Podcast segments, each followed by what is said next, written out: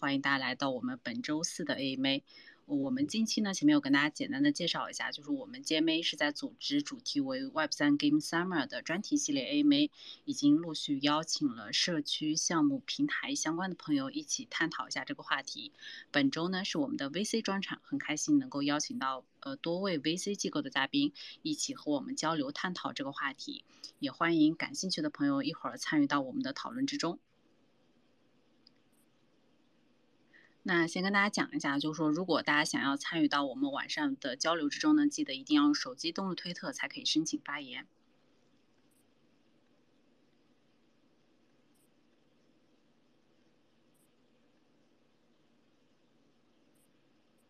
好，那我们要不就先开始吧。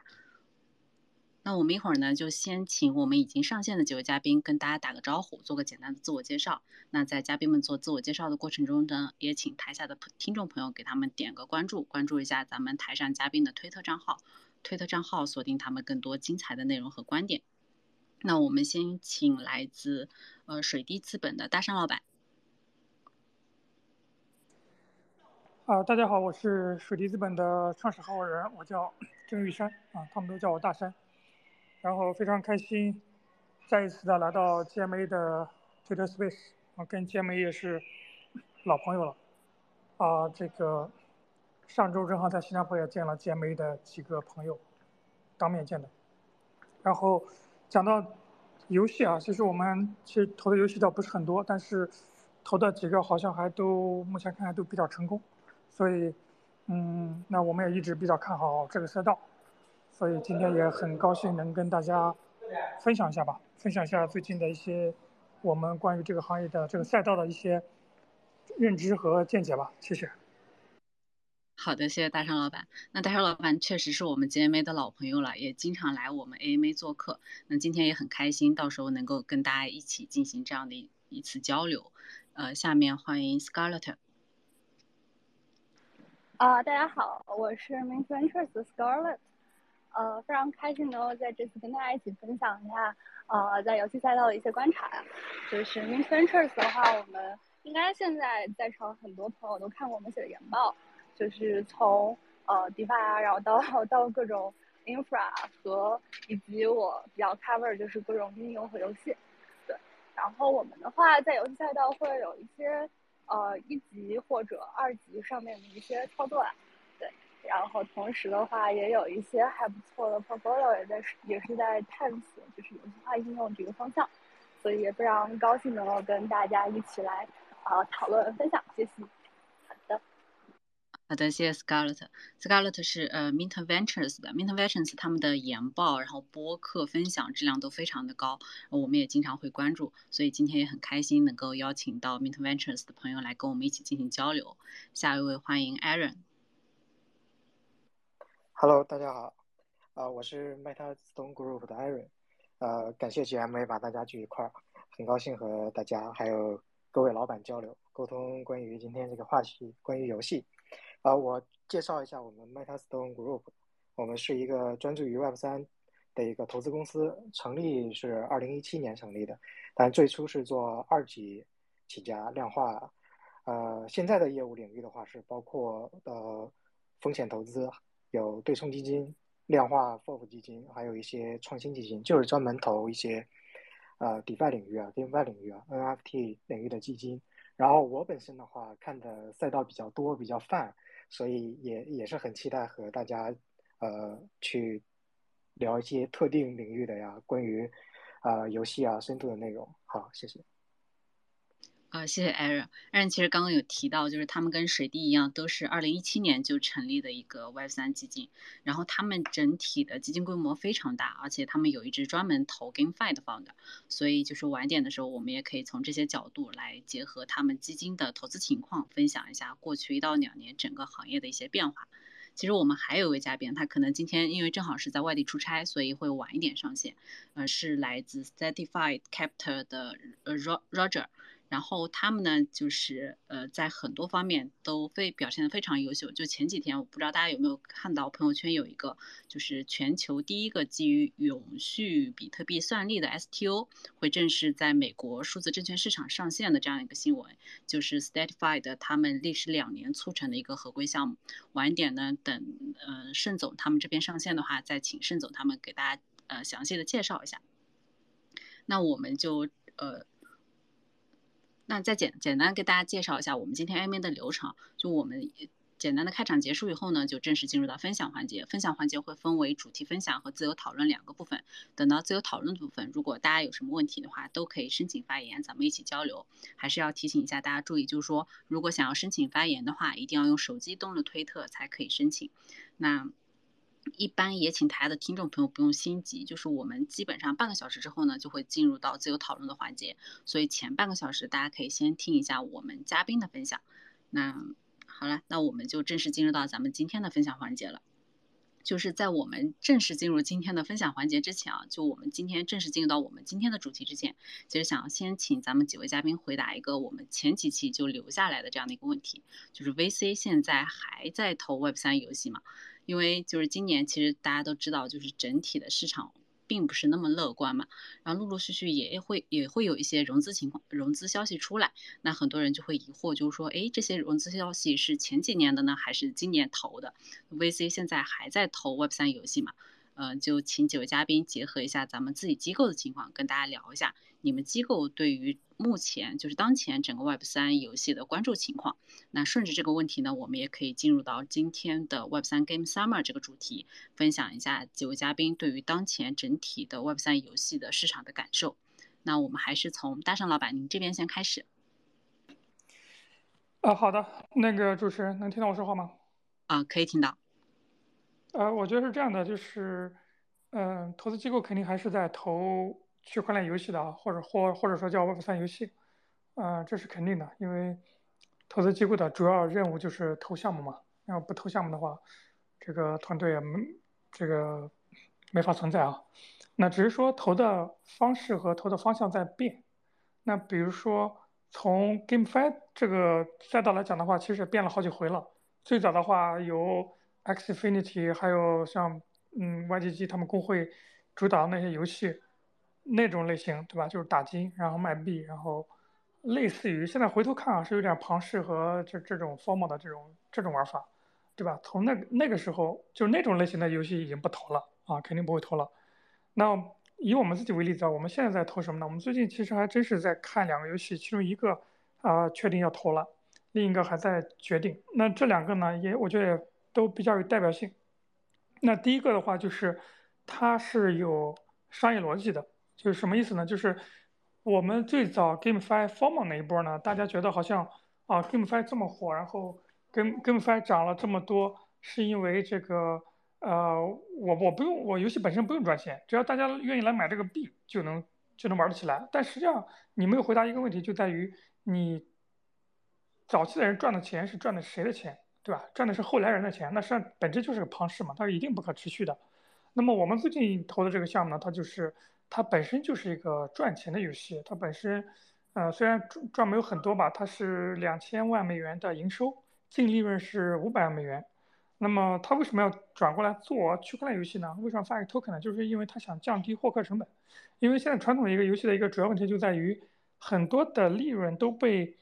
发行平台或者说买量平台给吃掉了，就是说我可能获客成本是一块钱，我能赚回来一块二，那么净利润就两毛钱，对吧？那实际上你会发现一一块，那相那个一块钱相当于一块一块获客成本已经占到大头了。但是呢，传统游戏它换算一个 ROI，它只要觉得投入产出啊投入产出比大于一，他就愿意继续投入。但是实际上，你这个利润在越来越低，对吧？都都被流量平台给。Facebook 呀，或者说谷歌呀，或者说包括各种，呃，今日头条这些人给赚走了，对吧？那他就想通过 token 的方式，或者说通过一些那个代币化的方式，来把这个获客成本降下来啊，所以他，嗯，挺不错啊，这个是我们要投的。那么还有一个项目，我们不出意外的话也会投啊，这个已经到很后期的一个尽调阶段了。那么它就是一个 A N 区块链加 AI 的这么个游戏。啊，就是说它这个能用 AI 技术来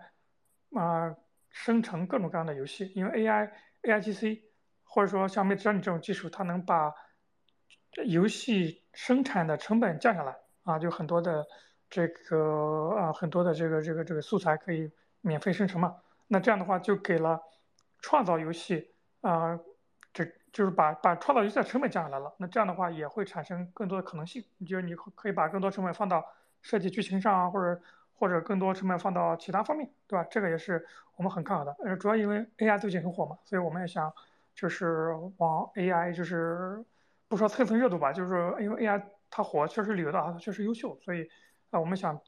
因为我们不可能去转去投 AI 了，但是我们可以投一些。AI 结合区块链或者甚至 GameFi 的这种，所以总结来讲的话，就是呃还在投，那么只是说投的方向变了。之前那种 GameFi，大家印象中 GameFi 我们不再投了，投的是第一本身能赚钱的、有盈利可能性的，就是说我赚的不是后来人入场的门票的钱，而是我赚的是大家觉得这个游戏好玩，我愿意花钱消费这个钱。第二个，我们投区块链加 AI 的啊，就这样。谢谢主持人。啊，我看 Roger 上来了。好的，谢谢大圣老板。呃，Roger，你有收到我给你发的邀请吗？看一下有没有收到。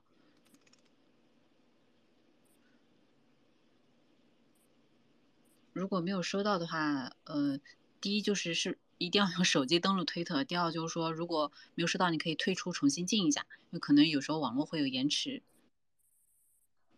Hello，哎，听到吗？不好意思，哎，可以听到。Hello，Roger，你好，你好，哎，抱歉，没关系，没。那我知道 Roger 今天是其实是在外地出差啊，很感谢还来支持我们的活动。那 Roger 要不要大家打个招呼，做个简单自我介绍？哎，大家好，呃，我那个我是 Straight Capital 的那个 Founding Partner，Founding Partner Roger，你好，哎，那个也是币圈的一个老韭菜吧，非常感谢呃 GMA 的邀请来参加本次活动，对，嗯，期待与大家的交流，谢谢，嗯，谢谢 Roger。也是我们 GMV 的老朋友，然后也之前也来参加过我们的 A 妹。那既然 Roger 上线了嘛，我们就顺着刚刚就是这个话题，让 Roger 来也跟我们分享一下。就是说，呃，首先就聊一下你们机构最近还在投 Web 三游戏嘛？然后顺着这个话题也也再聊一聊你对于当前整个 Web 三游戏的整体市场感受。OK，嗯，我们今年还是有参与呃 Gaming 方向的投资，对。然后总体上来说呢，因为从二一年到二二年的整个整个牛市到熊市的这样一个转换过程当中，实际上市场上也是有大量的炼油。嗯，根据我记得二一年底二年初我们做过一个统计，大概当时有将近投了全市场可能投了有将近八千款以上的游戏。对，那么过去一年以来呢，整个游戏市场的去化其实不是太理想。对，那个因为整个深度熊市的来临，使得整个用户量的这个就就 Web 三方向用户量的这个急剧下降，使得这个应用类方向呢，包括游戏在内的整个的市场表现其实不是太好。对，那么今年的整个上半年反弹行情当中呢，那么呃，在一个是最近可能是全链游戏会比较热一些，然后呢，还有就是像嗯 Matrix 这样的这个这个行业的这样龙头的项目，可能在前期的这个呃价格表现上应该还是不错的。对，但是它的游戏内容可能还没有上线。对，那么一些目前还是以 N F 呃 N F T 和这个 token 来作为这个呃项目比较吸引眼球的点。对，那么整个市场来看的话，我觉得可能可能游戏的这个生态的这个这个有流量啊，就是我们今年也比较关注，可能还是要从这个原来的这个 Web 二体系中去寻求这个流量的支持，而不是 Web 三体系。对于 Web 三目前看来，整个存量用户的这个下降还是比较快。虽然今年的比特币价格表现不错，但是呢，整个市场的这个这个用户和这个用户的这个呃热情，可能是远远不及这个二一年跟二二年上半年的这样一个状态的。对，呃，我就呃说这些，谢谢。嗯嗯嗯。好的，谢谢 Roger。嗯嗯，其实刚刚 Roger 提到一个点啊，就是现在很多 Web 三游戏会从 Web 二的体系中去。的可能，这个点我们在之前的几期的话题中其实都有接触到。那我们先把这个问题稍微搁置一下，然后听一下另外两位嘉宾的发言，然后等到最后交环节的时候再单独来请教 Roger。那下一位请 Scarlett。呃，Hello Hello，就首先我来说结论吧。结论就是第一个是肯定在看的，而且我一直就是从去年到现在都一直在关注游戏赛道。就是整个一二级市场的变化。然后第二点的话，就是我们需要关注哪些潜在的方向呢？嗯，这个就是慢慢展开。首先，呃，从去年到现在，就像前面两位老板也提到过的趋势，就是 Web 三，呃，传统最开始的时候，Ponzi 就是可以起来。那这个其实主要还是流动性的问题嘛，在一个高流动性的市场下，你只需要一个好的机制，你可能不需要有好的运营、好的渠道，然后好的宣发。光靠游戏机制，光靠那个币价拉盘就可以把那个流量全部都吸引过来。但是现在的市场下就可以看到这样的呃场景是非常的不可持续的。就我们可以看到，呃一二级市场、一级市场有很多项目其实都没有获得它应有的声量。像之前呃就是 C 上面的，比如说 App 那个 Abyss World，然后。呃，以及那上面非常多的游戏啊，就是你来测试，我都可以给你钱。但是虽然只有一点点啊，但是其实，呃，有很高的投入，并且有非常多的呃，大家给予了很高期望，但其实表现的不好。这个主要的点还是，呃，并没有办法光从机制，或者是从呃我这个项目融入非常多的钱，或者是我可以很轻而易举的把这个币价拉起来，让更多人进来。这些点都是不太可持续的。那，嗯，可持续的就变成了什么呢？我个人认为，就是从呃传统的领域，其实也是这样，就是传统游戏的投资最开始是没有不需要强调强运营或者是强宣发的，你只需要有好的游戏，可能大家就会发现了。那呃到现在的话，我们会认为有非常强的、有非常呃好的运营和宣发上的经验。不仅仅是，就是当我们说运营和宣发，并不是说，呃，我能够跟非常多项目去做 co-branding，然后我有非常多呃 Web 三项目方的资源，而是，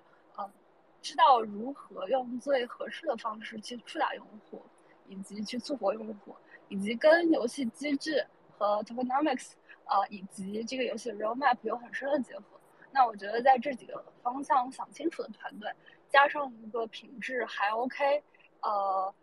那个 开发成本也不会太高的一个游戏的设定，会是一个我们比较看重的方向之一。这是第一个。然后第二个我们比较感兴趣的可能就是，当然这也是我在学习啊，就是前面的这个方向。但我觉得这是一个呃离 mass adoption 很远的一个方向，并且呃还有非常多的技术的问题，呃没有那么好实现。就这段时间也在上海去参加很多就是圈游戏的创业者和投资人的一个讨论。我最大的感受可能是大家会觉得这个东西贼好玩，但是只有在一个小圈子里面大家觉得好玩。就其实圈外的人大家都摸不着头脑，哎，为什么你们在火？所以能不能真正的感受到这个体验，我觉得中间还有非常长的路要走。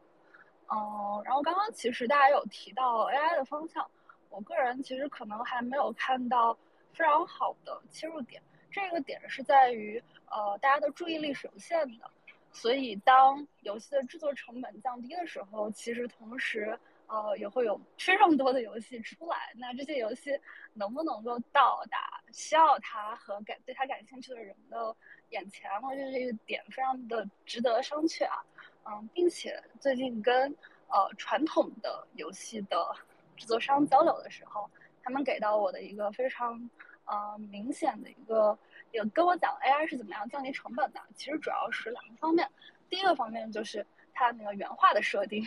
以及它的那个 teaser，就我画海报变得简单了。但我真的说，当我需要用它来制作 3D 的模型的时候，其实是没有任何成本降低的。嗯，另外的话，可能就是游戏的策划那个方向，就是那个游戏的 scripts，啊，那些剧本，我可以，呃，平时我要。要人工来写一周，那我现在只需要让 AI 来，就是我让他搞十遍，然后我总能找出来比较好的一个版本。那我觉得这确实是很好的一个降低成本的方式啊。但是可能整体的一个把控还是需要人。那这个人的话，就需要他有创意。所以光提供工具是不够的，有工具之上还会有非常需要非常强的社区的 management 去运营的能力。嗯，这也在我们的一个 portfolio。我不知道大家有没有玩 MyShare。就是他们现在其实已经有呃几十万的用户在上面了，那呃它比较神奇的一个点就是他们能够呃做出来非常好的跟社区的关系，就是真的会有非常多的人在上面，呃上千的上千的那个创作者。就上去捏 bot，并且跟 bot 互动，并且大家在社区里面会说，哎，那这个这个 AI 它讲的就很符合它的人设。那我觉得有这样好的社区，其实呃，并不仅仅是它有一个好的产品，而是这个产品和运营和开发者他们是还有用户，他们是有非常好相辅相成的作用的。所以我觉得在投资的时候，我也会观察这些，就可能不会是呃工具本身，大概是这个样子。好的，谢谢 Scott。其实 Scott 提到了两个明显的变化，第一个就是说从一些不可持续的一些项目转移到这种可持续的这种项目。另外就提到一个，就是我们基本上在每一期一一旦提到 Web 三游戏的特点，就会提到这种社区文化。就我们会发现，一个好的游戏，就尤其是 Web 三游戏，它发展的比较好的，它的社区文化属性一定非常的强，而且它它社区里面可能会有很多人自发在帮忙。帮忙宣传他们的游戏，这一点的确是我们观察到的很多就是好的游戏会嗯非常注重的一个特点。那下一位欢迎 Aaron。好，感谢主持人。呃，我们也是一直有在参与的，主要是像大山总说的，主要是看节奏和方式是怎么样啊进行的。然后在当下的一个市场环境的话，其实，在某一个特定的游戏啊，或者是游戏内容方面。是没有一个很清晰的方向和创新嘛，就是范式是怎么样的，所以游戏本身投的比较少，呃，也出手，今年也出手过，呃，两个游戏是一些有呃鲜明特色的，有明确的目的，就是呃，他知道他的目标用户群体是哪一些，呃，是什么样风格的，然后依靠这些精品的内容风格呀，然后有机会能够在这种小范围内。形成一种文化和社交，其实主要的一个核心是社交性嘛。嗯，另外的话，呃，提到 Web 三游戏的时候，不知道整个我们整个游戏的产业价值链在不在讨论范围内？我们因为我们会出手一些垂直游戏领域的呃，比如呃区块链解决方案提供商，还有一些底层开发工具，比如渲染引擎啊、游戏平台。这些都是在呃 Web 三的游戏战略主线是比较清晰的，是能够发力的一些项目。就嗯，我我还是先不聊过去的 GameFi 是怎么运行的了，就是单纯聊 Game 或者是 Web 三的游戏吧。实际上我们是比较看好的吧，也有比较多的因素吧，也参考了蛮多传统游戏怎么样去投资的一些因素，然后有事物发展的逻辑角度。这个是这个这个比较有意思，就是每一波的科技浪潮啊，其实游戏都是第一批的受益者，不管是从 P P C 端、移动互联网啊，然后一波波的科技浪潮，所以，呃，我们从这种事物发展的逻辑角度来讲，也也也有理由相信区块链和 A I 是能够和游戏是有一个很好的契合点的。其实，呃，我们也寻找到了一些，呃，有有有足够的理论支撑吧，这一点。然后也有从数据的角度嘛，就看到一些游戏的用户量呈现一个比较稳态啊，还有游戏市场的呃增长啊，还有从趋势角度来说，那现现当下肯定是元宇宙啊、AI 啊，那其实这些都是和游戏有有和游戏啊和区块链啊都有高度的一些重叠的需求点的。然后，然后最后我我们也会思考，就是那真正区块链是如何。和游戏去结合是能够保持一个留存度，然后如何是让用户真正的是受益的？那还有的话啊啊，还还有最后一点就是，其实现在当下的市场环境最清晰的主线，那就是扩容底层设施。那围绕着扩容方案的主网一批批的上线，那底层有足够的扩展性，那其实是能够激发出新范式的游戏类型。所以其实。真正上层的游戏还不是很着急，但所以但但是一直是在关注。好，我先分享这么多，谢谢。好的，谢谢艾伦。艾伦其实提到一个很有意思的观察，就是整个区块链游戏的产业价值链。因为我们上一周是在聊那个平台专场嘛，我们当时就遇到一个项目，他们是这样的，他们一开始是自己发 NFT 项目，后来自己做游戏，然后把整个这条链路熟悉了以后呢，他们就转做了平台，所以就就很有意思啊，就是。呃，我我觉得整个发展的过程，就包括我们之前经常会在提，就是我们也不确定最终到底是哪一款游戏跑出来。但是当这个市场基本上不管是它成熟的产业链价值，还是你的获客渠道的成熟性都已经完善的时候，可能这个行业慢慢慢慢就真的成熟了。那我们从下一个问题开始呢，可能就进入到这种自由讨论的环节了。所以如果后面大家对我们今天的话题，或者是对于咱们今天嘉宾有想要交流的，到时候就可以申请开麦了。那。这样的呃，就是我们第二个问题是这样的，就是结合咱们 VC 发展的情况聊一聊过去一到两年感受到的一些行业变化。其实刚刚这个话题，很多嘉宾就已经在第一个问题分享的时候，已经跟我们聊到这个过去的行业的变化了嘛。因为我们自己是在过去一到两年，很明显的感受到整个 Web 三游戏，不管是它的呃游戏本身，还是它的市场，就是说从这个行业的基础设施。从业人员还有这个游戏质量，总体来说呢，其实我们会觉得是向上的。但是由于整体的当前的一个行情市场，然后 Web 三游戏可能真的，嗯，到现在没有一款真正的 Web 三游戏跑出来。所以在这种情况下，呃，过去一两年这种变化到底发生了，呃，这过过去这一两年的变化，呃。就是能不能请几位嘉宾跟我们详细的讨论一下，就是你们感受到的过去的一到两年的变化，为什么会有这样的变化？然后这种变化在未来它的趋势会是什么样的？呃，我们就还是按照前面分享的这种顺序，我们先请大山老板来分享一下。因为我印象中，其实我跟大山老板是线上线下都见过嘛，就是对他的印象一直是他对游戏是很有热情，也会经常，比如说我们在线下聊到一些项目的时候，他会很热情的跟我们讲。他觉得这款项目好在哪，然后它的优点是什么？但是前两天我我们在邀请他来做嘉宾的时候，他他其实有提到说，最近好像对于整体的 GameFi 是缺乏这种表达的欲望的。为什么会有这样的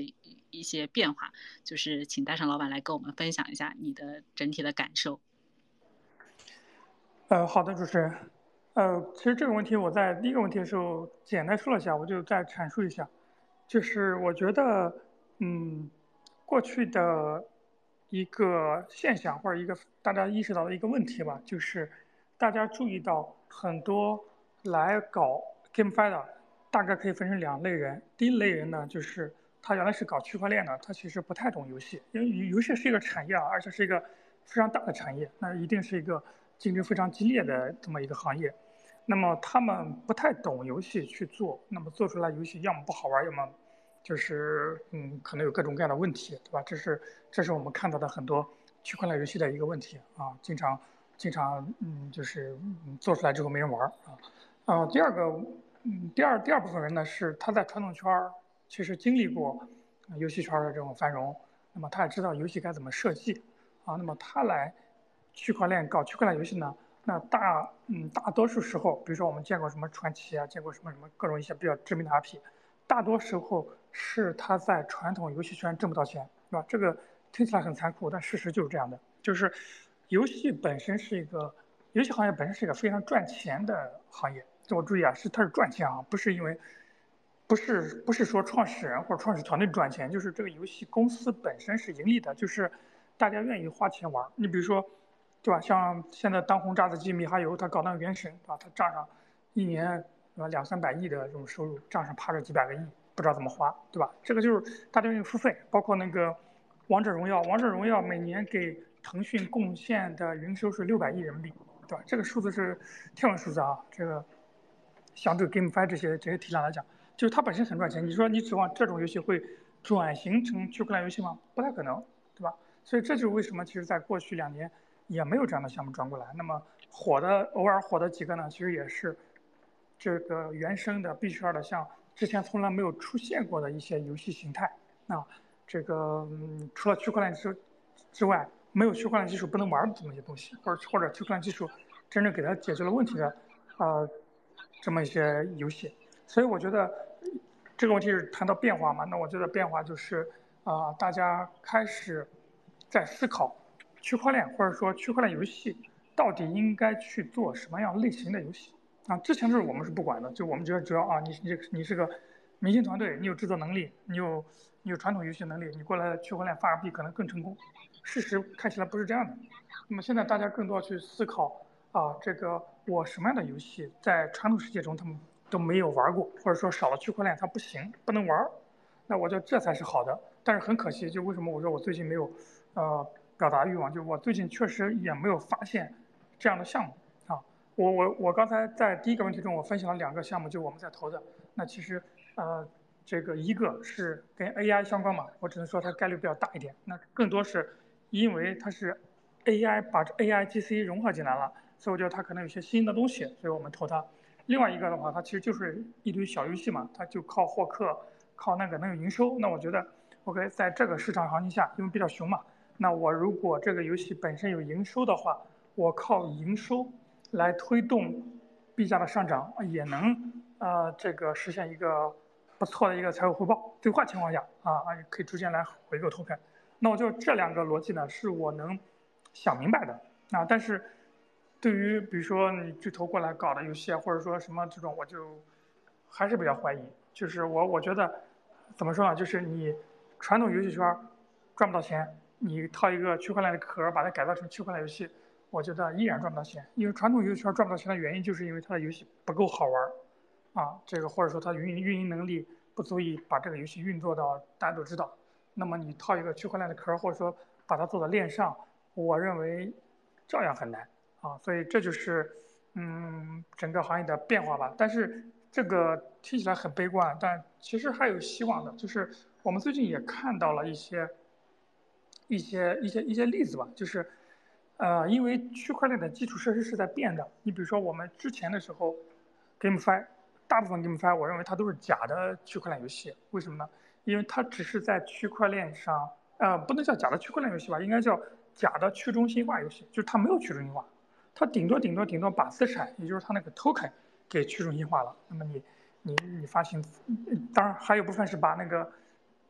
NFT 对吧？里面游戏人物或者装备啊弄成 NFT，这个也去中心化了。但是游戏的逻辑或者游戏的操作，它的 operation，它的 transaction，它没有去中心化，它还是在链下的，它是个链上加加加链下的。那么这个不是不行，那这种也会有诞生一批成功的，这我我我我是相信的。因为它就是中心化的游戏体验，然后去中心化的加去中心化资产管理嘛，这肯定是一个门类。但是就我就像我前面说的，就是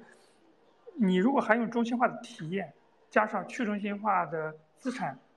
试图去打败传统的游戏的话，或者说你要出爆款的话，其实还是很难的。因为你但凡集成到集成了资产，你的体验一定会下降，或者说你的如果是中心化体验的话。你其实还是要正面去刚，正面去 PK 传统游戏，因为传统游戏也不是每年都有爆款，甚至一两年都没有爆款都很正常。很多游戏公司做几年做出一款游戏来，没有火爆，是不是回成本来就死掉了，对吧？就传统游戏要做出一款好玩的游戏是非常非常难的，所以也就意味着，如果你还是用一个中心化的那这个前后台中心化的这种这这种这种技术。去做游戏逻辑，而只是把资产去中心化的话，你这个游戏不会因为你的资产去中心化了，就有人就有人愿意玩。你一定要这个游戏本身好玩，但这也是非常非常难的。所以我觉得，要想真正的成功，或者说或者说成功概率更大一点的是什么呢？是把全链游戏，把把把游游戏的每一个每一个方方面面全部都去中心化。那这样的话。它的竞争对手就不再是中心化游戏了，对吧？那大家大家比玩的可能，当然还是要有可玩性，对吧？可玩性还是很强。但是当你全部去中心化了之后，你的可玩性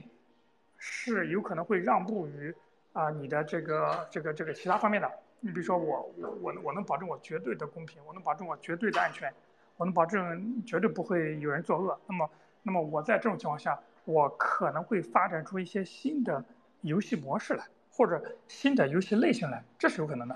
对吧？这个我们也看到有有有有一些比较好玩的，像那种什么 Formal 3D 啊，类似这种游戏。虽然它是个 Formal，它是个资金盘，但实际上这种东西在在传统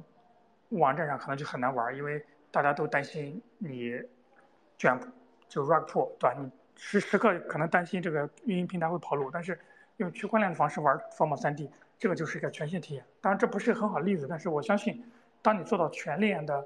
去中心化之后，它是能够产生一些新的东西的。虽然现在没有看到啊，所以这也是为什么我最近没有表达欲望，但是我非常期待能出现。另外，随着区块链基础设施的改进，我们原来从啊，当然最早大家不愿意把游戏做成全链或者整个都做成去中心化、去中心化的一个主要原因，就是因为像以太坊啊这些这些 Layer One，包括 Layer Two，它承载不了这种性能啊。但是我们现在出现了啊其他一些基础设施，去中心化的消息网络，对吧？它可能不是区块链的，但它是去中心化的，比如说像啊 Noster，对吧？Jack Dorsey 支持的 Noster 加闪电网络做支付这种，我觉得这是一种新的基础设施。也有可能在上面会诞生全新的游戏，也不是可能哈。现在其实，在 n o s t a r 上面已经有像棋牌类的象棋这这这种游戏了啊，而且已经在打世界锦标赛什么的。那，这种我觉得全部的逻辑都用去中心化消息网络去实现，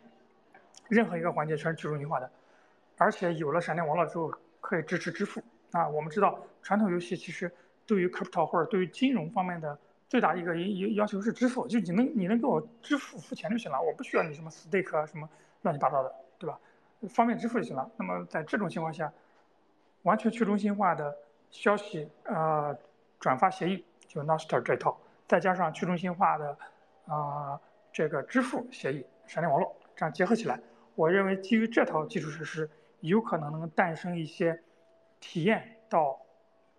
跟去中心化一样啊，说错了。体验用户体验跟中心化水平一样，但实际上它是去中心化的。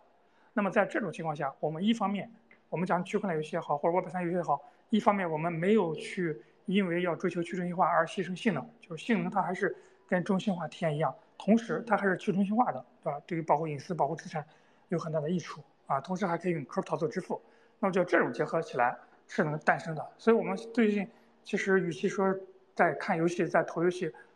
更多的是在投这些这个这个能够承载真正的 Web 三游戏或者去中心化游戏的这些基础设施啊。那在这种这种这种情况足够成熟了之后，我相信，嗯，这种爆款游戏就是时间问题吧，就是不能着急，因为爆款游戏在传统圈也是很难，对吧？所以就能等，但至少你有这个基础了。基本就这样，谢谢主持人。好的，谢谢大圣老板。嗯，其实刚针对大圣老板发言啊，就是有有一点我是存疑的。等待会儿我们自由讨论的时候，我想再请教一下大圣老板。是这样的，就是因为我们前一阵子还在跟嗯，就是前面大家提到的一个项目的创始人他在聊天，他就提到一个观点，就是说 Web 三游戏为什么难？因为游戏本身它是内容创业，那内容创业、内容制制作这一块就必然是中心化的。那刚刚当然老板提到，就是说内容的完全去中心化，还有这种全链游戏的可行性，对于整个 Web 三游戏的发展是否是真的是可行的这一点，就等到等会儿等会儿自由自由讨论的时候，我们可以再再探讨一下。那下一位欢迎 Roger，就前面呃我们有提到，就是说 Stratified 是一个在多方面都表现非常优秀的基金嘛，然后包括就是也提到，就是说他们基于呃有序比特币算力的 STO，然后这个也是 Stratified 他们花了两年的时间去促进的，而且就是在整体 VC 投游戏都比较保守的情况下，然后最近呢就。Certified 依然出手了很多游戏，所以就想请 Roger 跟我们分享一下，就是您过去一到两年到现在感受到的一些行业的变化是什么，让你们在当前的市场情况下依然保持着对于整个游戏的热情，然后也敢于出手去投很多的游戏。OK，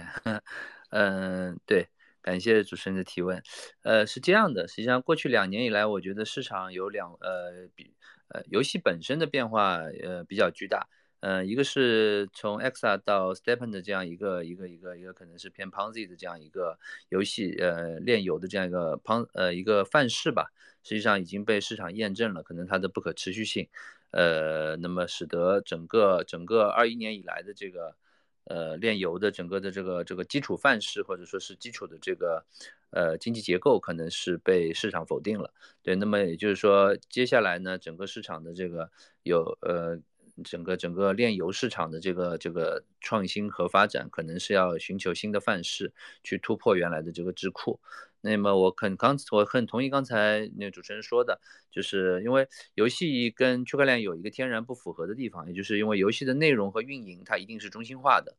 呃，那么也就是它很难实现这个内容的去中心化。那那么在这种情况下面，那么只是资产的去中心化，游戏本身。究竟有多大的这个益处，以及对游戏内容本身会有多大的这个帮助？这件事情也是我们和很多机构小伙伴之间一直在讨论的一个问题。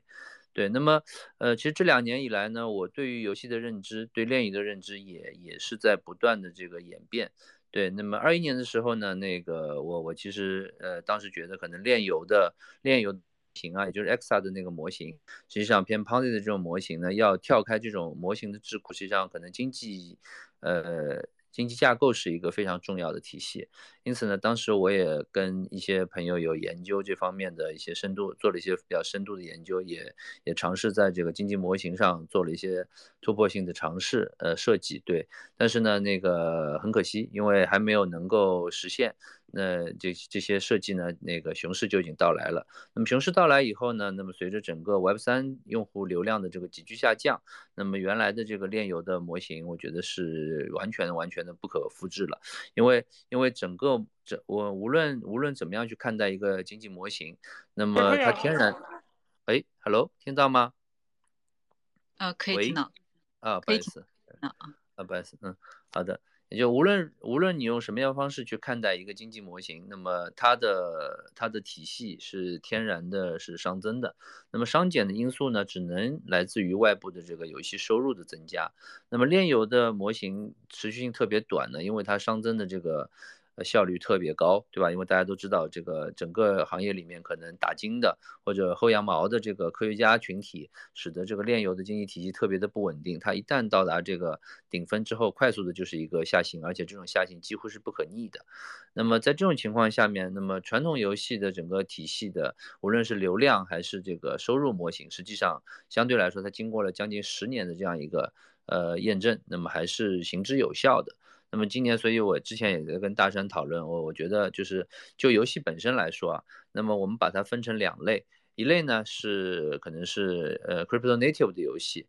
就像刚才大山说的，像全链啊，或者是像之前 Formo 3D 啊这些合约化的游戏，那么这些游戏本身的游戏性其实偏弱，那么你说它是游戏也好，说它是一个。一个变相的 DeFi 也好，或者说是其他的一些什么东西也好，那么它可能更多的呃，更多的是以这个金融属性为背景的一些一些一些传导。那么当中，我我记得二一年有一款比较出色的产品叫 DeFi Kingdom，可能社区里的很多小呃很多很多朋友也有参与玩过，对吧？那个游戏可能是在这里面我觉得是做的比较好的一款游戏。相对而言，它的游戏性以及它的这个社区运营，因为它的很多的这个更新啊，或者方向性开发方向啊，都是在社区里面跟大家讨。论之后，然后团队去执行完成的。那么这款这款游戏可能是这个领域里面，我觉得是目前目前我印象当中可能是做的最出色的一款了。对，那么呃还有呢，就是偏传统游戏的这个炼油，也就是你的玩法、你的基础的这个美术和呃基础的游戏逻辑，嗯有。就游戏体验更偏重于这个传统游戏，那么只是在资产端可能有一个链上的交互，或者是或者是或者是呃有一些 token 的这个就充值啊，或者说你的经济体系是用 token 来完成的。那么这类游戏呢，实际上呃到目前为止的表现不佳，因为因为因为它面临的一个很大的问题，也就是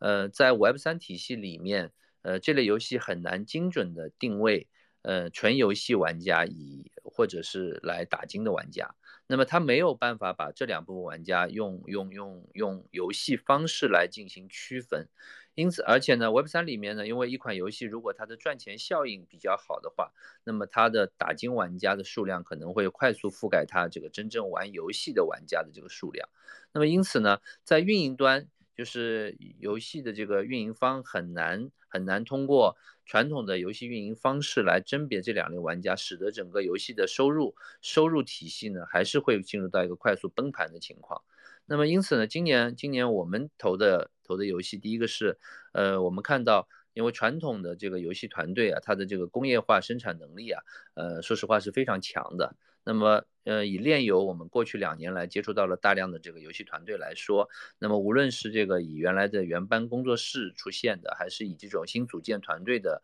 方式出现的，那么它的游戏的开发的，呃，速度或者说是效率，或者说成本上来看，还是。相比一些大团队来说是有所缺失的。那么在这样一个情况下呢，因此今年我们也是偏向于像和和这个比较大的这个传统的成熟的工作室方向去合作，去去重新去研发新新新型的炼油。这个跟大山之前也有过深度沟通。对我认为可能是，呃，整个游戏来看的话，还是在 Web 二里面去寻求用户和收入增长会比较合适。只是在 Web 三端，那么有相应的资产的属性，以及有相应类似的这个链游，能够将 Web 二世界的这个资产端跟 Web 三的链游做一个尝试性的打通。当然，这个这个模型我们现在还是设计当中，可能没有办法跟大家讲述太多。对，那么我觉得可能是这种方式可能会会能够达成这种就是有效的这个用户和这个寻求这个资产之间的这样一个平衡，那么能够创造出一个可能未来一个链游的新的范式，大概是这样一个一个内容。对，所所以我觉得可能整个市场来看的话，确实有一个逐渐演变的过程。那么今年，今年可能因为下半年还有 zkEVM 多个生态的这个这个呃上线，那么随着这个二层网络的这个呃效率的逐逐渐提升，是不是能够出现更好的这个链上游戏？那么我们也是深度的在在在在做在做调研和评估。对，可能大家关注全链也是这个原因。对，那么就是所有逻辑上链的这个游戏，一直是我们区块链这个从呃从业者的一个一个。怎么说呢？一个心心头号吧，对吧？从一七一八年开始，一直到二零二一年，大家一直都在寻求，是不是有一款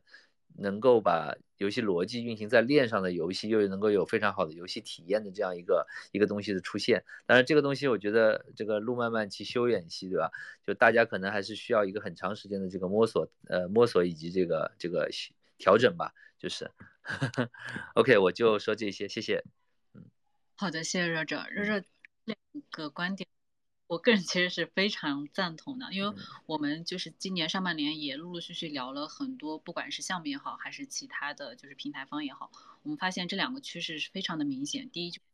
最近的全链游戏这个概念特别火，就很多人都在讨论这样的一个观点，这样的一个话题，就话题度非常的高。第二个呢，就是很统的大厂他们入局 Web 三游戏，还有很多。他们定位自己是 Web 三游戏的，现在不再定位自己是 Web 三游戏了，因为他们会尝试着把 Web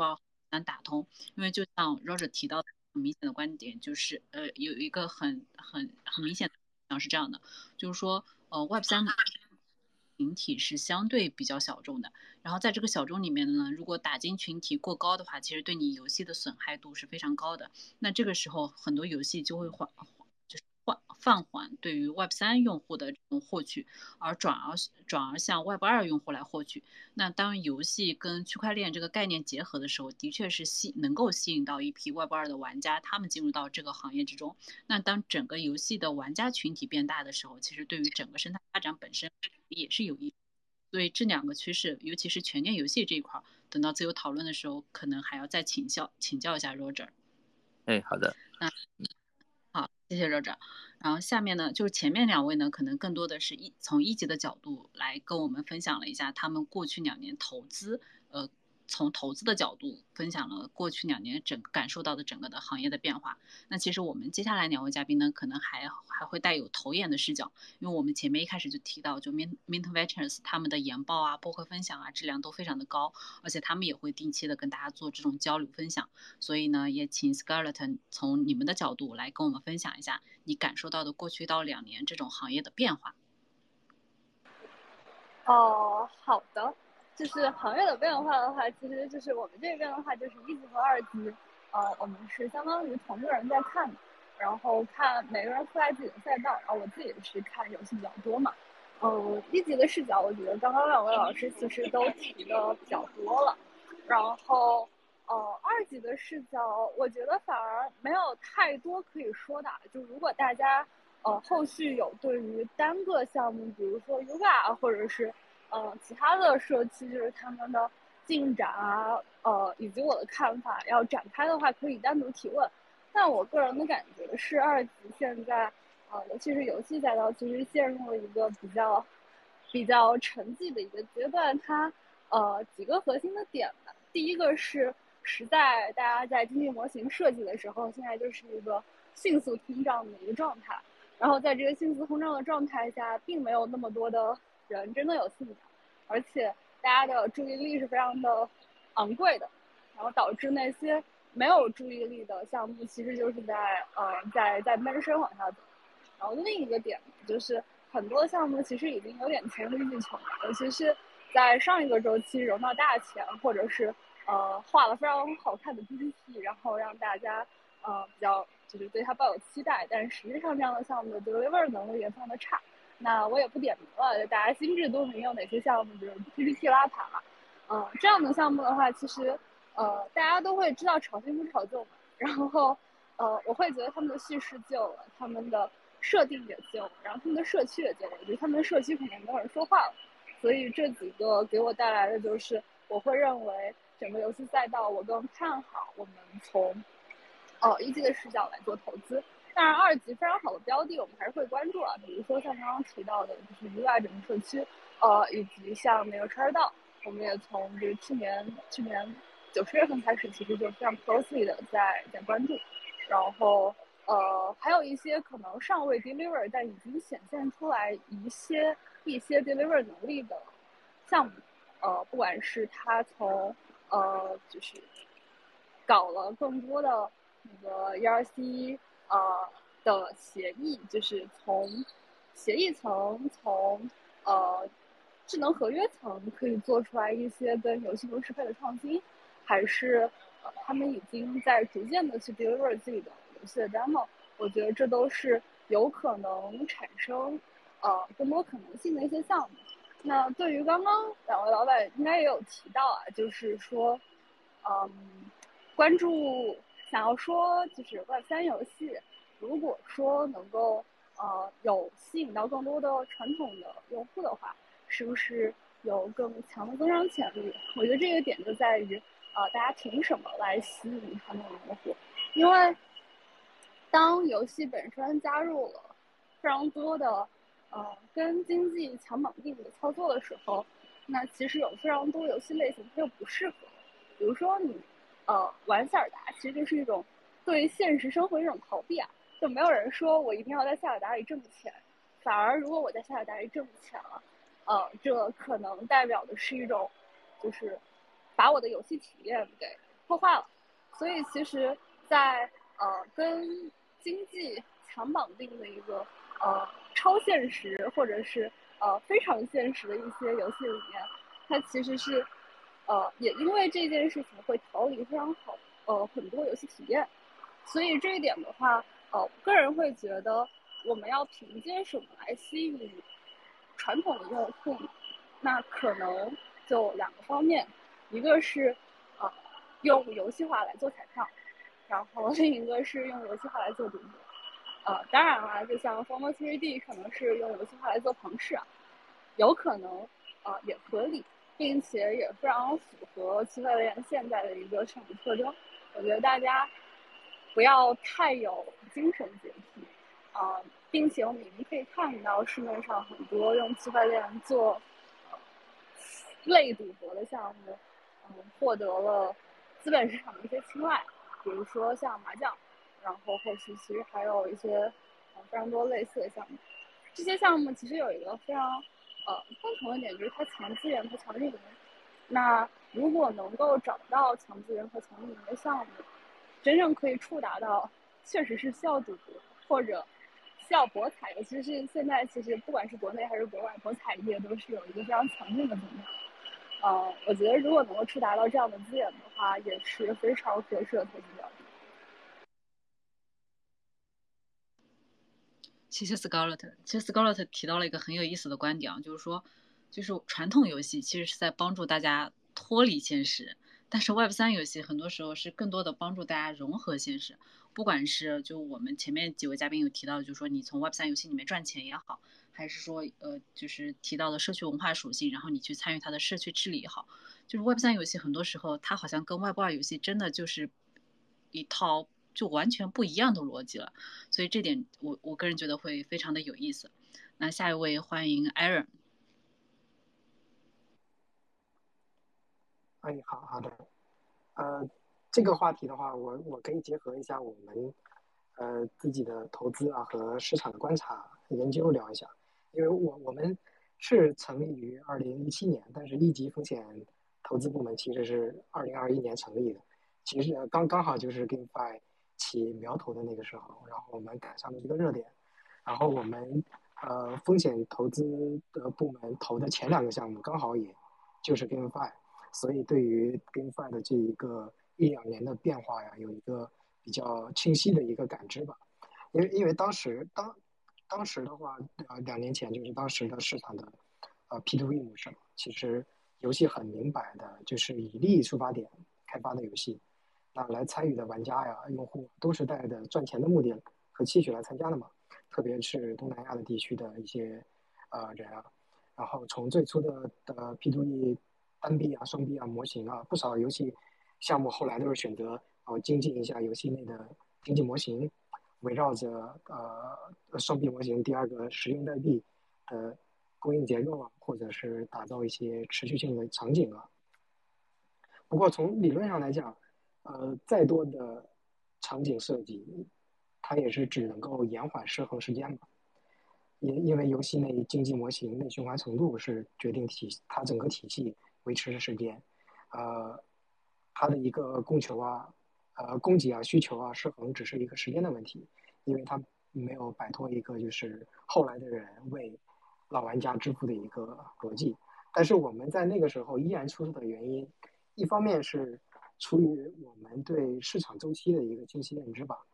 啊，因为我们二级背景比较重嘛，所以我们的投资。呃，策略呀也是会一二级联动会比较强一点，然后另一方面是一个长期我们对于这个行业，呃的一个信念吧，所以，呃即使是出手了投的项目也是比较注重扩展性吧，就游戏内容啊，它是比较偏向于打造 IP 啊、文化呀、社区啊，有实际性实际性的一些目标用户啊。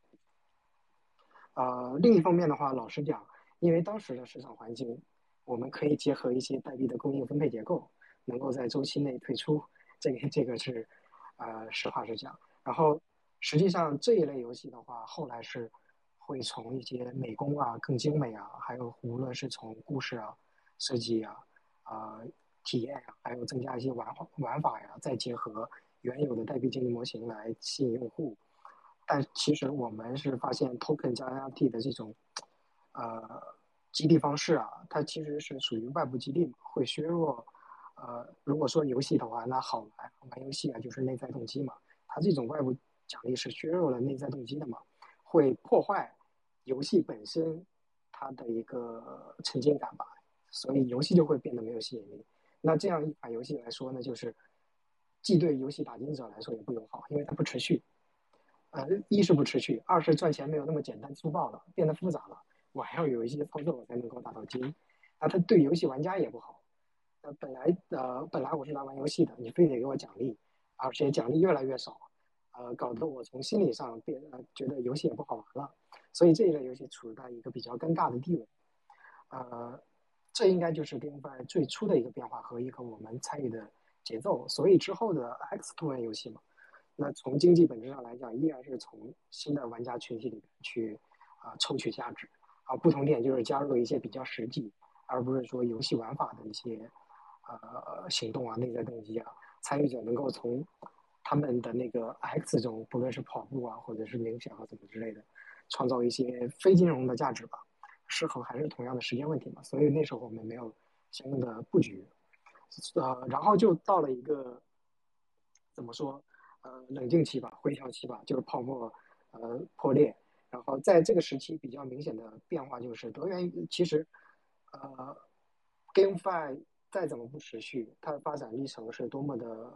呃不成功，它有辉煌的时候，但是这一类的 GameFi 它是有产生外溢效应的，就是我们在 Web 三游戏领域的里边，刚才我讲到的，它的产业价值链其实是逐渐在完善的，催生了发展出了一条比较完整的 GameFi 版图嘛，也促进了一些正外部性，其实这都是以后。呃，Summer 能够形成的一个根基，对。然后，嗯，回归到 Web 三游戏的话，其实我们可以看到，游戏当中其实没有多少用户、玩家是真正来玩游戏的。就是我们所有的数据增长，其实不是一个有机的原生增长。大多数玩家进入游戏都是来寻求那个激励的嘛，呃，而不是说我本身的内部动机而而进入的。所以。这样这样的模式啊，或者是这样的游戏内容，说明了这样的模式其实是可能无法满足真正玩家的需求的。虽然行业行业是有很多进展，但是还是有要很多工作去做吧。呃，当然，当然现在其实是有很多过渡阶段的产品也变得挺有趣了，呃，但是推进速度其实是有点差强人意的，呃呃，当 Web Web 三游戏难以推进的一个因素的话，呃，我从其他角度讲的话，其实它不会像 DeFi 一样，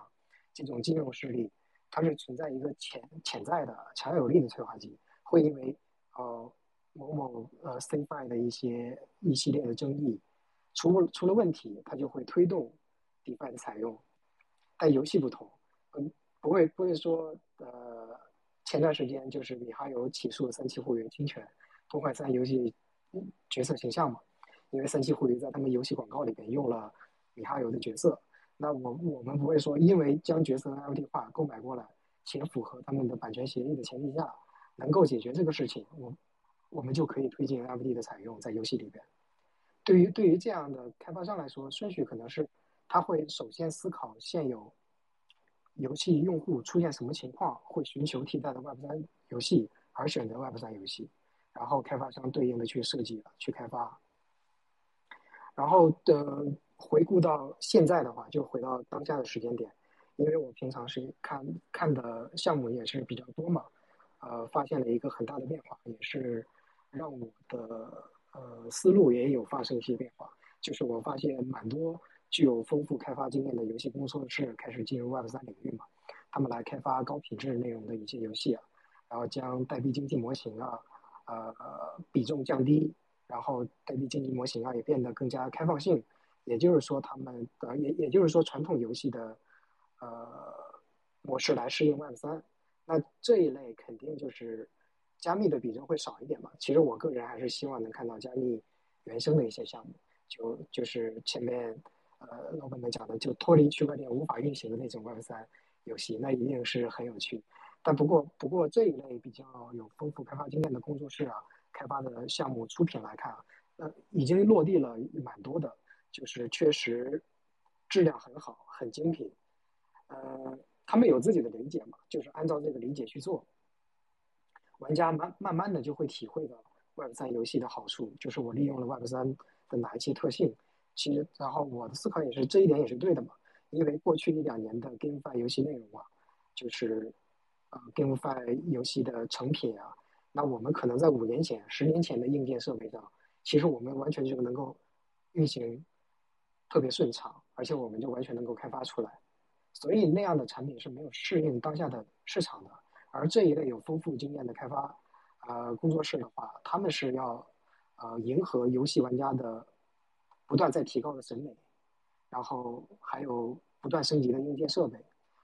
因因为玩家实际上是想要追求真正的玩家，我是指，是是想要追求精品内容的嘛？因为无论处在哪一个市场，你单论游戏来说，拥有一些独特的，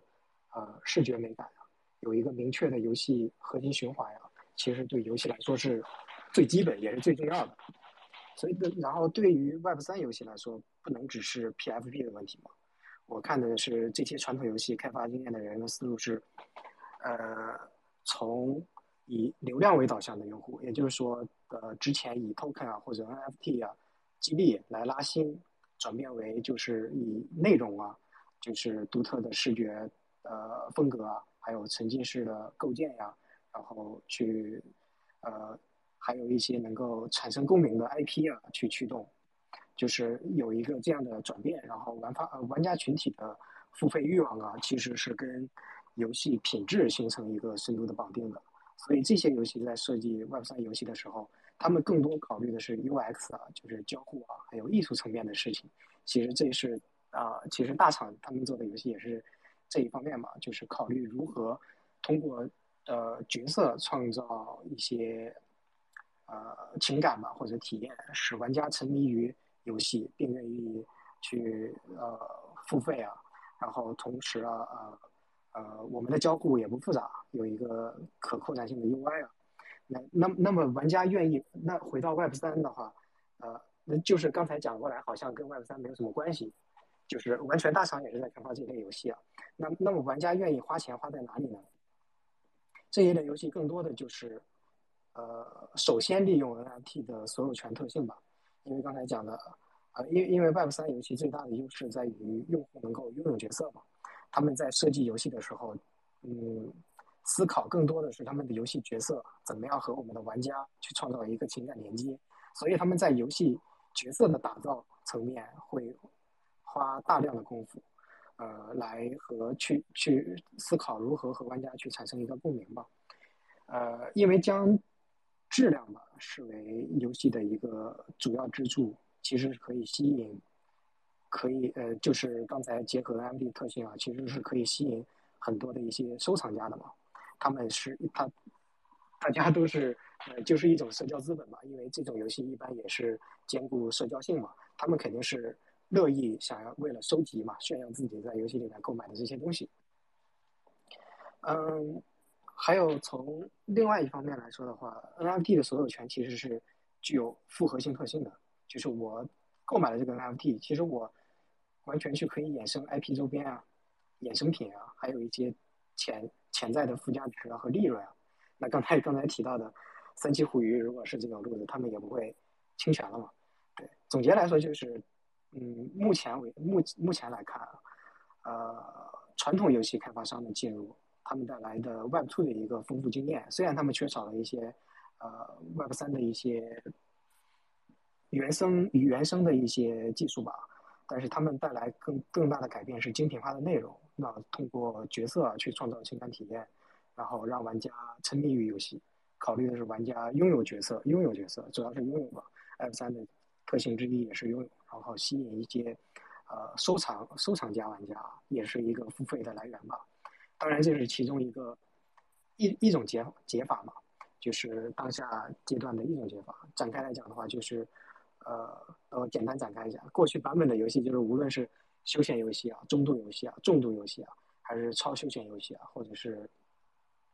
持续经营类游戏啊，他们都去嵌入 token 啊、嵌入 NFT 啊，将所有的元素全部都融合到他们原本的游戏当中。其实，呃，你从结果来看啊，这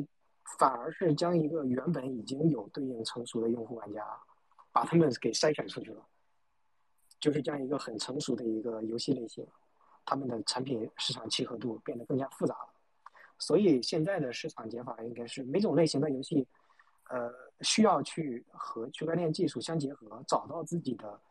呃产品市场契合度，产品和市场达到契合点，然后提供的游戏类类型能够正好满足玩家的一个需求。呃，打比方，就是如果游戏的着重点是故事情节，或者是单机的一个 RPG 游戏。那你说和区块链技术，呃，去融合啊，让区块链的特性啊，去帮助赋能啊，那很难的。你非得把它的物品给上链 NFT 化，那没有什么意义。所以这一类游戏你也别别思考着，呃，直接给融进来有什么帮助。核心就是要围绕着游戏本身嘛，通过呃加密货币也好，NFT 也好，来提升游戏的一个交互性啊，内容丰富度啊。为玩家呀，主要是为玩家带来更好的游戏体验啊，还有一些潜在的增收机会吧，而不是说我围绕着个加密货币或者围绕着 NFT 我去打造一款游戏，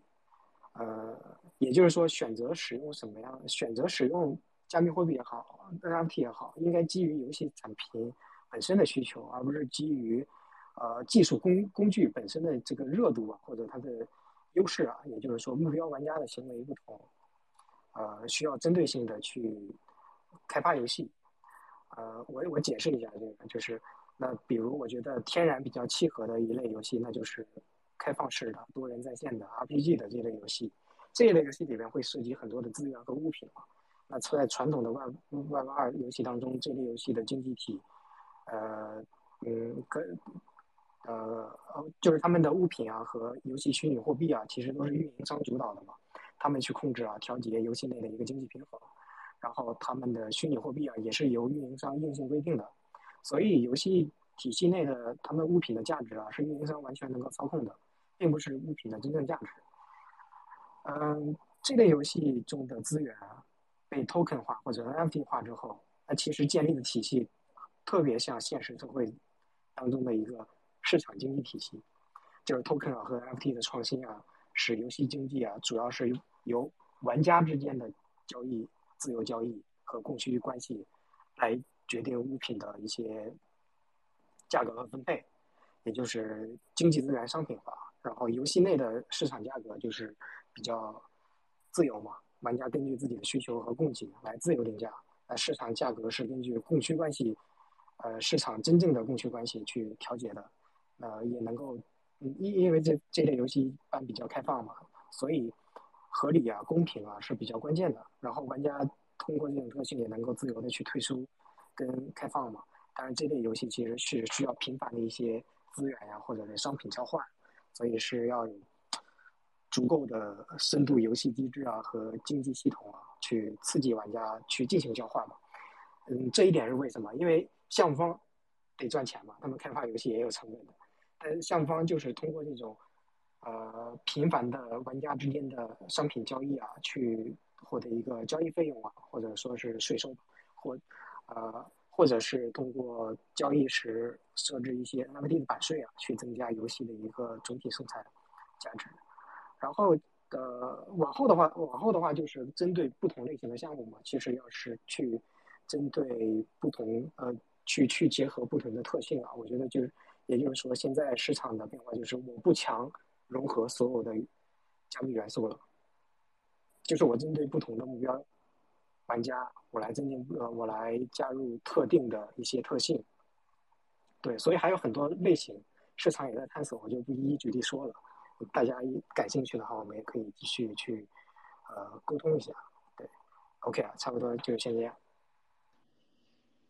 好的，谢谢艾瑞。但其实提到一个观点，就是说，其实不是所有的游戏都需要区块链的，也不是所有的游戏都适合区块链的。我记得在我们呃。去年去年的 AMA 分享中，就很多嘉宾在举例子的时候，就经常会提到，就是网易的藏宝阁这款游戏，因为这款游戏的话，可能它游戏内自身的就是供需啊，它的商品化就已经做得很好了，但是它也不是一款区块链游戏，所以嗯，就可能真的是，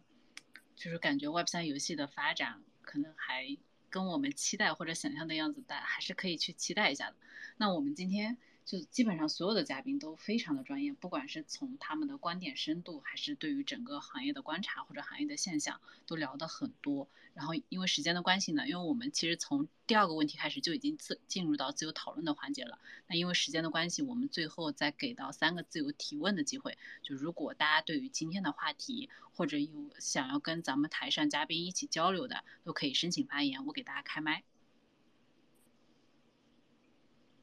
那这里的话，我想先请问，就先提一个问题啊，因为前面就是在 Roger 讲的时候，我我其实这个问题我就当时就有简单的提出来，因为就咱们好几位嘉宾都提到全链游戏这个概念嘛，因为全链游戏，我我记得是从上半年开始，我们在很多期分享的时候，就很多嘉宾都有提，包括陆陆续续我们在跟很多人交流的时候，大家也有提，但是关于全链游戏这个概念。我我到现在其实都有一点点，嗯，不是特别清楚，因为我们当时呃有两种观点，一种呢是游戏全部上链叫全链游戏，另外一种呢就是可能你上所有的链叫全链游戏，所以能不能呃先从全链游戏这个概念跟我们科普一下？OK，呃。全链游戏的话，今呃，我我呃，我个人倾向于第一种第一种解释，就是全部游戏内容上链是全链游戏的一个基本特征，对。然后，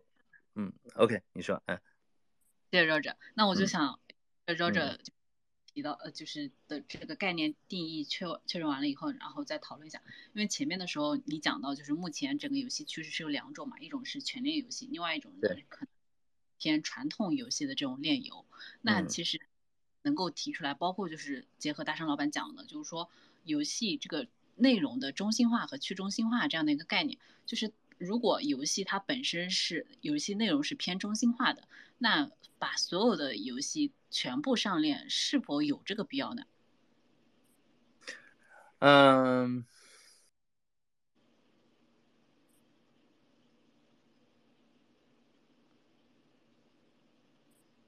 对，假设说就是我我我在玩游戏的过程中，那如果这款游戏内容是中心化的，那我只要就顺着它的游戏去玩。可是如果我每操作一步都是一个链上操作这个过程，我感觉不管是对整个技术的难度。那么大家都知道，上半年可能有两个比较标志性的项目，第一个呢是 GMX，是 Uptron 整个生态当中最火的一个那个 DeFi 的一个项目。那么第二个呢是，也就是大家可能前段时间也都关注到的 Ordinal，也就是这个这个 BRC 二零的这样一个一个铭文的这样一个一个龙头的这样一个一个 token，对吧？那么可能很多很多圈内呃很多很多很多可能这个小伙伴也就都有参与过这两个项目，对吧？那么这两个项目实际上标志着，我觉得呃这两个项目的这个呃呃保呃比较比较火呃就是非常火的这个现状呢。呃，深度说明这个现在呢，整个行业进入到了这个熊市的下半场，也就是这个圈内的这个精英用户的这个流量的这个互割的现象已经比较严重了。呃，以以 GMX 为例，对吧？那么大家知道，呃，你身为一个 GMX 的用户，你必须是一个，首先你是一个成熟的交易者，那么呃，同时你会熟练的进行合约交易。第三呢，你是有钱包的，你会熟练的使用 DeFi。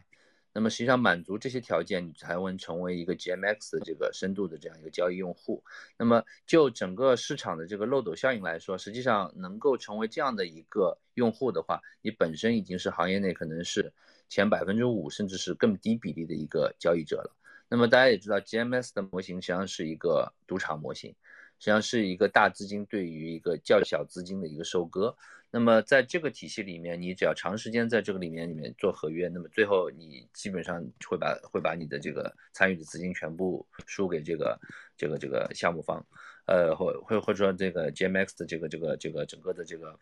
呃呃流动性流动性的提供者。对，那么那么呃以这样一个体系来看的话，实际上就是是今年的整个市场行情，如果你要在 Web 三里面寻求足够的用户和资金的。关注的话，那么你寻求到的都是这类可能在业内至少是三年以上的，然后有非常成熟的链上的这个呃操作经验的，以及这个是呃相对比较深的这个行业认知的这样一个群体。那么呃，Ordinal 更加是这样一个非常明确的一个明显的一个迹象，对吧？就是 Ordinal 的这个参与人群可能会比 GMS 更小。这也是为什么整个 BRC 二零推进到现在这样一个阶段，它没有能够后续去发展的一个重要原因，因为因为大量的用户是进不来的，能够漏斗到这个体系里面的用户，是我们这个行业里面非常非常非常非常专业的一群用户了。那么这也是我个人觉得为什么今年大家在拼命推全链游戏的原因，因为全链游戏适合这类用户的调性，也就是你能在目前圈内找到的最适合。游戏类项目的用户是全链游戏的用户，我不知道我这个这个理解，呃，大家是不是能够能够能够理解啊？当然，这是我的个人的那个那个那个认知。OK，嗯，Hello，哎，好的，谢谢 Roger。呃，那看一下其他人有没有想要听到吗？Hello，Roger，我可以听到你讲话。喂。是是我这是不是声音断掉了？Hello，Hello，呃，其他嘉宾可以帮忙发一下言吗？主持人，不好意思，我听不见声音。喂，主持人。哦，你们两个都是正常的，你们两个互相听不到。Hello，喂喂喂，喂。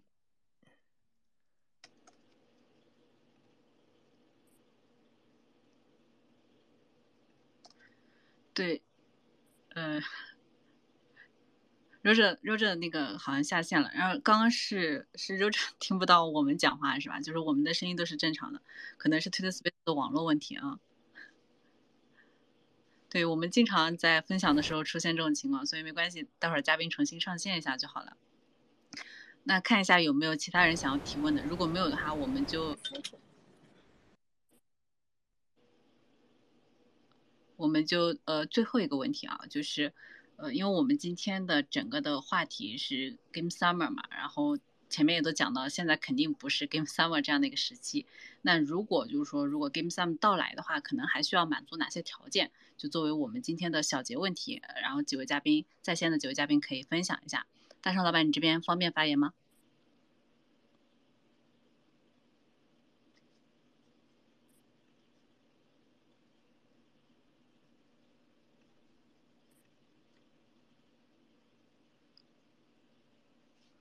嗯，当然了，这边如果不方便的话，呃，Scarlett，你这边可以吗？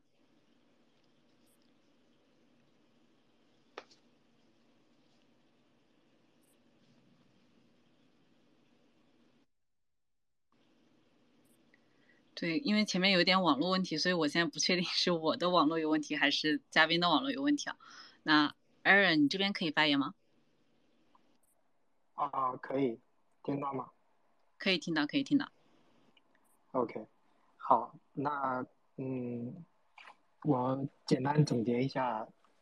呃，需要满足哪些条件吧？就是首先，其实和我刚才前面讲的内容很相关吧。就是首先。有一个前提就是，其实大家是要朝着内容去做，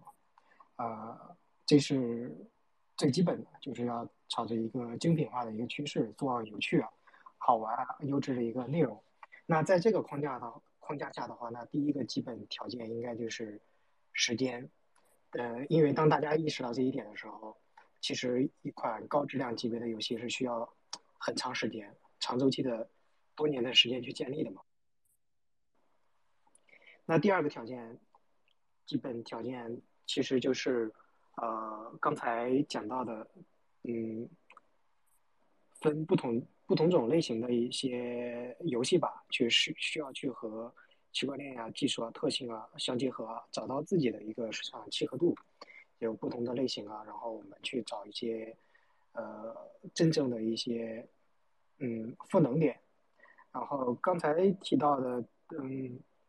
我比较期待的那那一类就是构建原生的一些可持续的外可持续可持续的二三游戏嘛，就是依旧呃我围绕着 NFT 啊、token 啊、经济模型路线的呀，这个也是蛮比较期待的，但是看起来实践难度还是呃蛮高的。那第第三个条件的话，其实就是嗯，对于用户端来说。它需要一些无缝啊、无摩擦的，就是用户 onboarding experience，他们需要一些流畅的入门，呃，进入门槛还有易于使用的一些操作啊、界面啊。其实这个对于 Web 三游戏来说，走向呃主流是很重要的嘛，也是大家比较公认的。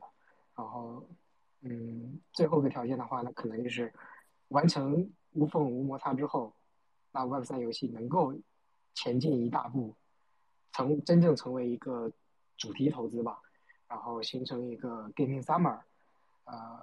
的关键就是其实是教育，这个这个其实是真的是要去付诸行动的，因为其实 Web 三这个大框架是由两部分组成的嘛，一部分是技术，我们能通过技术去完成实现一些呃，无论是对开发者也好，对用户也好也好啊，都是有一些呃。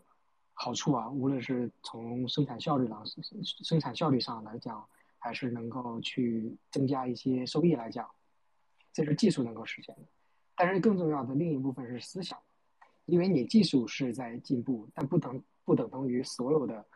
所有的人的思想它是在进步的。就是 Web Web Two 的那些游戏玩家，他可能觉得，哎，你这个东西完全不重要啊，你说什么 NFT 的可互操作性？那我这个游戏 NFT，我跑到我脱离了这个游戏，其实什么也不是。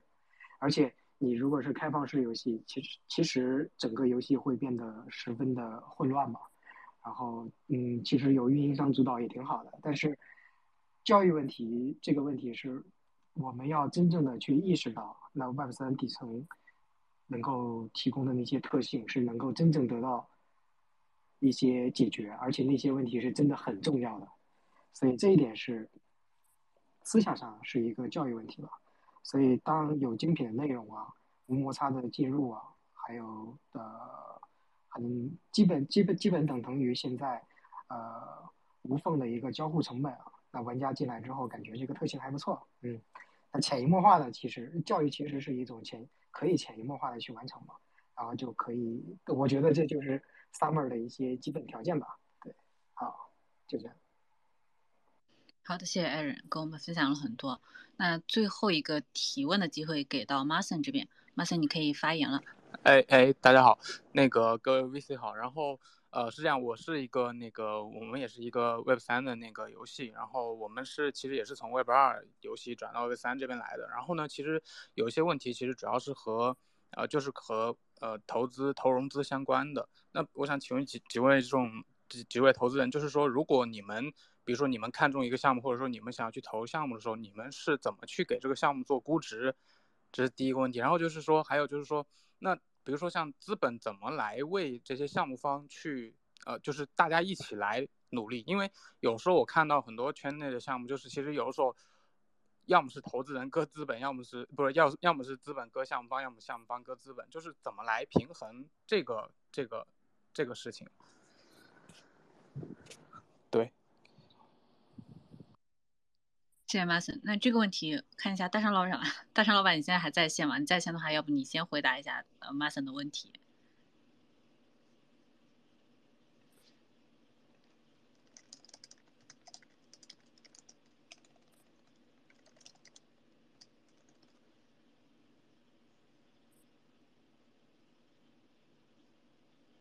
那嗯，Scarlett，你可以回答一下这个问题吗？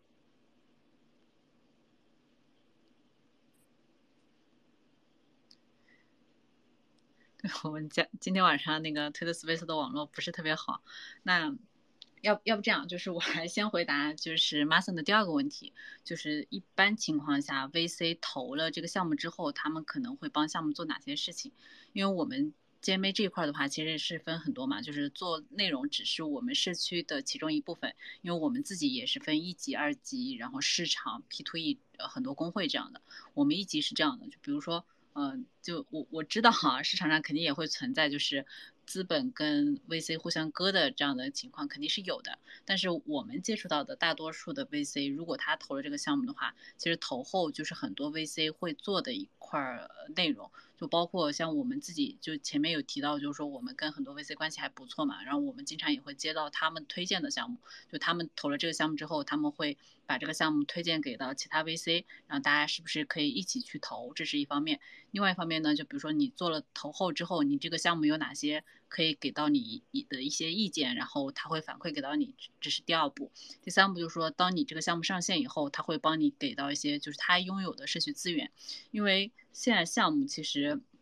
目前啊，我们接触到的项目有两种，一种是它不太缺融资，就是哪怕在今年的市场上，他也不太缺融资。就包括前面几位嘉宾提到的项目，就是因为我们都接触过嘛，就是知道它真实的情况的。就是说他的融资情况非常好，所以这个时候他去接受资本的融资的时候，他会考虑就是说，除了你给我钱，你还能给到我什么其他的资源？这些资源不管是包括是技术的、链的，还有包括其实交易所的，就一系列的背后的资源，项目都是会看的。这时候项目和资本其实是一个互相成就的这样的一个过程。另外一种呢，就是嗯缺融资的项目，对，就这是我们今年也遇到的很多的项目，就是他们在整个融资的过程中特别的不顺，那不顺就表现就在于就是说。他们本身可能是没有达到 VC 的这种评判的标准的，那这个时候就是怎么能够让 VC 来投自己，就本身其实就会有一点点问题。哎，Roger 这边上线了，可以请 Roger 来分享一下，因为我们现在有一个项目的做项目的朋友来提提了个问，就是说。呃，融资呃，怎么给项目做估值？就是比如说 VC 在看到一个项目的时候，他们怎么给这个项目做估值？然后他们如果投了项目，会给到项目哪些赋能？能不能请 Roger 来呃回答一下这个问题？呃，不好意思，我这边的信号不太稳定，可能是那个 V 呃 VPN 的这个节点问题，好像是。呃，抱歉，主持人，您能再重复一下呃重复一下问题吗？不好意思。好的，我先确认一下，Roger 现在可以听到我说话吗？现在可以听到你说话，哎，不好意思。好的，好的。我们有一位现场嘉宾提问，他提的问题是这样，就是说，呃，当项目给到 VC 的时候，然后这个 VC 怎么帮这个项目做估值？因为他自己本身可能是做项目的嘛，所以对这点很。第二就是说，当这个 VC 投了这个项目之后，他们会做哪些事情，然后来帮这个项给到这些项目做赋能？OK，呃，区块链项目的估值其实一直没有一个特别稳定的这个估值模型。那个基本上来说，如果是牛市阶段的话，呃，那大家可能是以这种就是呃该赛道的这个龙头项目的这个这样一个估值表现，比如说比如说当呃二一年的时候，可能 X Infinity 当时的市值可能在十亿到二十亿这样一个区间。OK，那么以这样一个龙头项目为为例，那么 OK，那么反。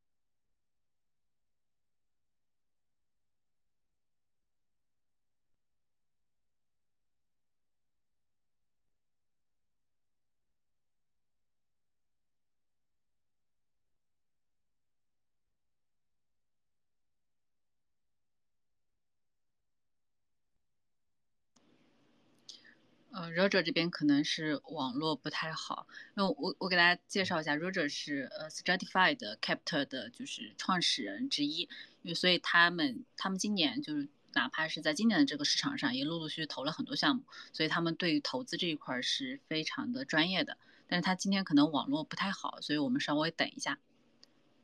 呃，Aaron，你们在投项目的时候有一些自己的标准或者一些估值的标准吗？啊，其实。和 Roger 老板，其中其中比较看重的一个因素，跟 Roger 老板刚才讲的是差不多。因为，嗯，不不单是不单是呃游戏项目吧，其实 Web 三的所有项目都没有一个很明确的一个估值体系，不像传统的金融资产是有一定的嗯估值体系的。所以一一方面是跟市场上我们已经跑出来已经跑出来项目相对应赛道的一个龙头项目。有一个参考值，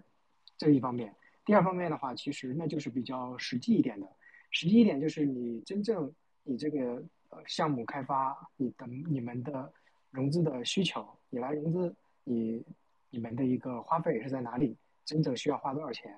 那其实也就代表着你这一轮需要多少钱来度过这一个周期。那相当于呃，那从 C C 的轮，还有嗯往后攒的话，那其实。就是有一个，嗯，配比的嘛。那一一般来说，你 C 轮 C 的人，你可能只会分配百分之三、百分百分之五。那其实这样的估值是比较呃合理且公平的，对。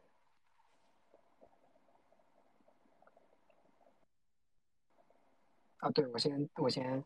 呃分享这两种。对好呀，那艾瑞，你能顺便再说一下，就假设说你们投了项目之后，一般会给到这些项目哪些赋能吗？好，OK 啊，嗯，因因为现在这个市场其实还是一个高流动、高流动性环境的一个市场嘛，然后我基于我们本身的一个业务特性，呃，我我们旗下其其实还有一个媒体是叫快链星球，对，然后所以这一方面的话，从呃宣传推广啊。这一方面也是能够赋能的，然后这一部分的话是，呃，具具体是呃和媒体是怎么样去合作的话，也有我们的部门是专门去负责的。然后另一方面的话，我们二级背景是比较呃重的一家基金嘛，所以其实我们是会呃，